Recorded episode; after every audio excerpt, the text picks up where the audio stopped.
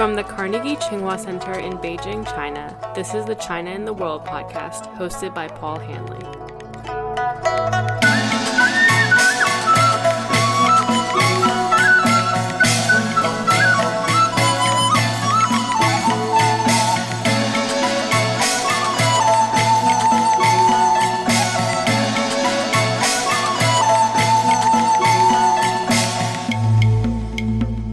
Here with my good friend Jorg Wuttke, president of the EU Chamber of Commerce, to talk today about China EU economic relations in the year ahead. Thank you, Jorg, for joining the Carnegie Tsinghua China and the World podcast this morning. Thank you for the opportunity.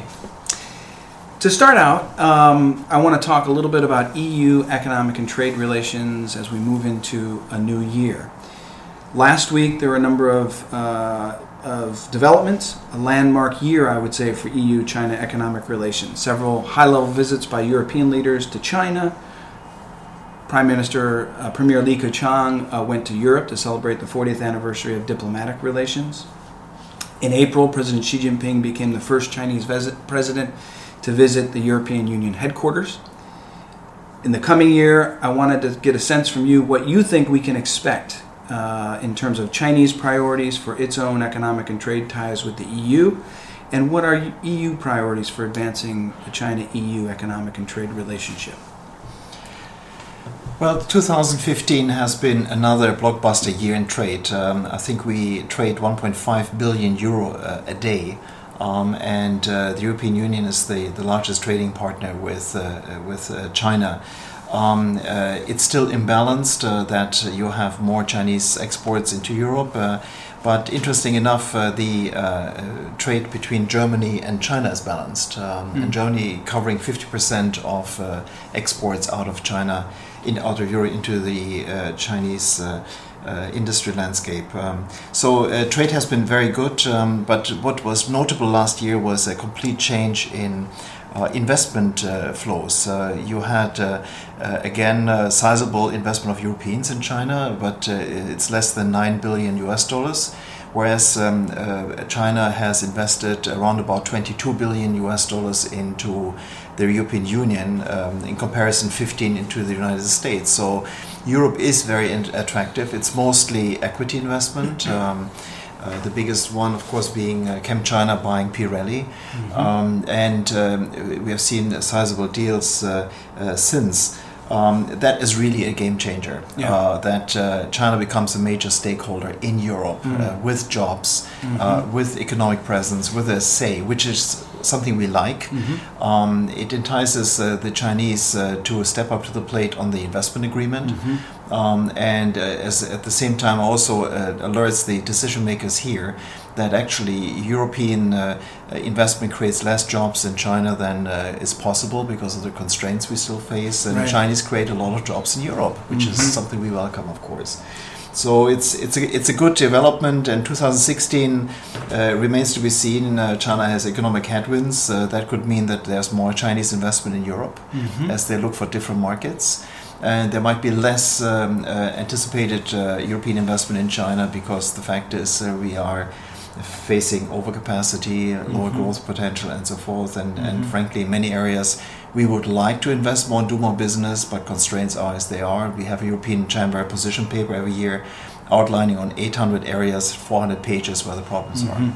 And how has, uh, to this point, or how do you see it in the future, the economic slowdown in China affect all of this?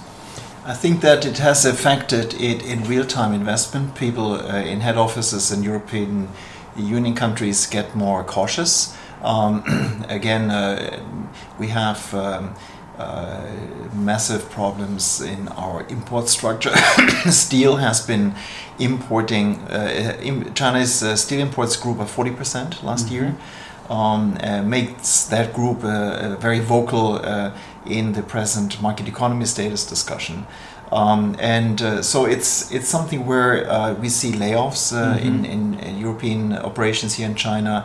It's overall it's just more caution. It is Yeah. an unexpected new feeling. that China slows down.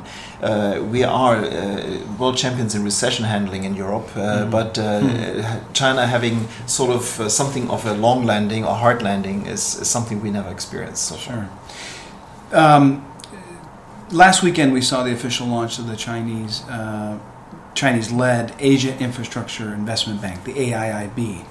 15 EU countries have signed up as founding members of the bank. Um, as you and I have talked before, famously, the United States, of course, had a, a different approach to this and uh, is not a founding member. Um, there seems to be a different perspective on the AIIB coming out of the US that is coming out of the EU. And I wanted you to talk a little bit, if you could, to our listeners about how the EU countries see this Chinese initiative. Yeah.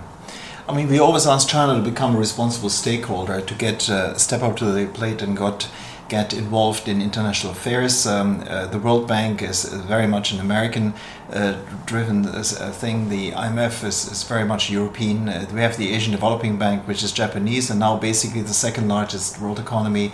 The biggest trader in the world, China, uh, also wants to have mm. its footprint somewhere, and, and we have to acknowledge this. Yeah. Now, are they going to do it in their vintage style of control and intransparent handling, or are we part of this and basically make sure that they are uh, basically in line in what uh, World Bank, IMF, and ADB are doing, and that's why European countries, mm-hmm. in the majority, uh, actually um, uh, joined this group uh, yeah. in order to be part of that. Yeah. Uh, it's a great pity that this divided Europe and the US, um, yeah. and it, it, definitely took a bit of um, a shine off the US as a global leader.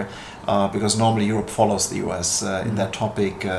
I think it was just too obvious. We had to be part of this in order to steer it from the inside. Yeah, I mean, I, I, if you look around, there's 56 other countries now around the table shaping the way this uh, yes. is built, and I think that's a that's a positive aspect. And you know, my, my sense is that the U.S. is coming around. Um, mm. If you look at the state visit there were positive statements in the in the uh, agreement documents that where the U.S. welcomes Chinese contributions to infrastructure development. But um, so, I, but I think there's more room for the U.S. to get around and, and, and approach this more constructively. Um, I, I, tend to agree with you uh, on that going forward. Another major Chinese initiative, which has been elevated to the top of China's foreign policy uh, priority, uh, is the Belt and Road Initiative, the Yidai Yilu. It's hard to be in China and not on a daily basis come across something on the Yidai Yilu. Um, big push here in China, as you know. How does the EU look at this, in generally speaking, uh, from your perspective? Uh, launched in 2013. How do you think this grand infrastructure plan will complement European interests, yeah. uh, if at all, uh, and benefit the EU? And, and what, what concerns would you have on it? It was raised in Kazakhstan uh, years ago by President Xi Jinping, and uh, it of course emulates the old Silk Road image, in, and we are the receiving end in Europe. Uh, it ends in Venice or it ends in Germany, and uh, hence um, we are the other stakeholder, and we are mystified by what it actually means. uh, we are trying to figure it out. Uh, we're looking at projects, and I think it's more of a political concept. Mm a voice of uh, we are reaching out uh, rather than kind of here's the money and we build another highway. Mm-hmm. Um, so there is a bit of a mismatch of expectations from our side and actually what Chinese can deliver. Mm-hmm. And the problem also seems to be within the Chinese leadership that um, the president voiced it, but the bureaucracy is still trying to figure out how to put the rubber on the road. Mm. And um, so, one belt, one road, I'm very. Uh, very positive on this um, one road. Uh, I think this mm-hmm. is the maritime Silk Road. You have uh, lots of uh, billions of customers, India, Southeast Asia, Arabia. Uh, China can basically help uh, to uh, get this uh, better connected by infrastructure investment. Mm-hmm. Uh, I would be very, very cautious on the One Belt, which is the uh, Central Asian Central route, yeah. Uh, because between uh, Xi'an, Central China, and the first major country on the on the on the map, Iran, Turkey, you have 60 to 70 million customers. So yeah. it's non-existent. It's mm-hmm. it's not even. 60% of uh, Hebei, uh, Hebei province or Henan province. So in a way, it's it has to be something that um, uh, has to develop. and has to be feasible. Mm-hmm. Um, so uh, one belt one road, you will see will color a lot of projects, be it gas buying, be it an airport, be it this and that.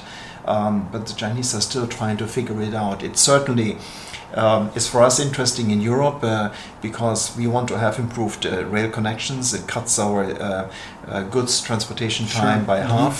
Uh, the problem is, of course, um, it goes through very questionable areas, uh, Ukraine and so forth. Mm-hmm. Uh, so, the way I think it's a political concept, but uh, boy, the fine print is still missing. Yeah, I think uh, you use this phrase that you were mystified. I think. I run into a lot of Chinese government officials, frankly, who are mystified, and they're they're they're the ones who have to put the meat on the bones on this plan. And I think uh, you get the sense that um, you know Xi Jinping has really, like like other initiatives, kind of planted the flag, mm-hmm. and that the bureaucracy is now having to mm-hmm. catch up. But mm-hmm. uh, the risk is they're moving into a period. It sounds like you're saying where the Chinese are going to need to begin to implement this plan. You know, we're out of a, we're out of the phase where we've announced it and everyone um, is is aware of it. It now is moving into the implementation phase, and it sounds like that'll be, you think, uh, a little more complicated, especially through some of these unstable areas uh, where, frankly, my own country, the United States, has tried and had a mixed bag yeah. in terms of success.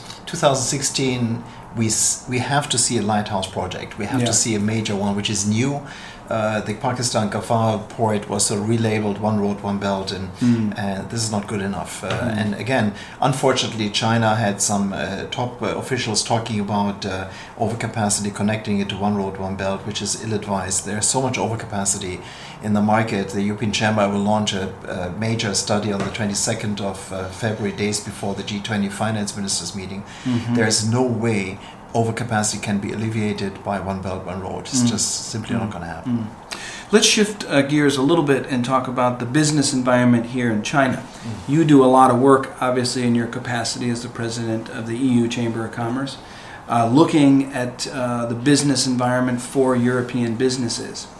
How do EU countries see the business environment now, and what will and, and in the year ahead, uh, in particular?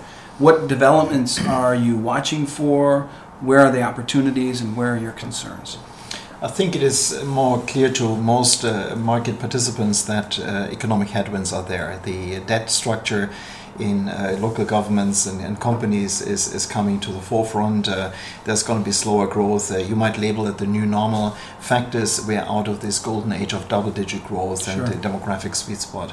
So the investment uh, climate or the business climate is going to get rougher. Mm-hmm. Um, uh, we still wait for uh, cl- the clearing up of the overcapacity. They always talk about this. The right. new label is the supply side story. Right. Um, and then, of course, it's most interesting to us is the shift for manufacturing, where we pretty much have uh, open access to service sector, where we pretty much see a, a very closed segment. So service even, sector, closed sector. Yeah. Even even if uh, the Chinese service sector develops very fast, right. uh, we might be uh, outside uh, the wall, mm-hmm. Uh, and and uh, so GDP growth might be six, seven, eight percent, whatever region you talk about in China.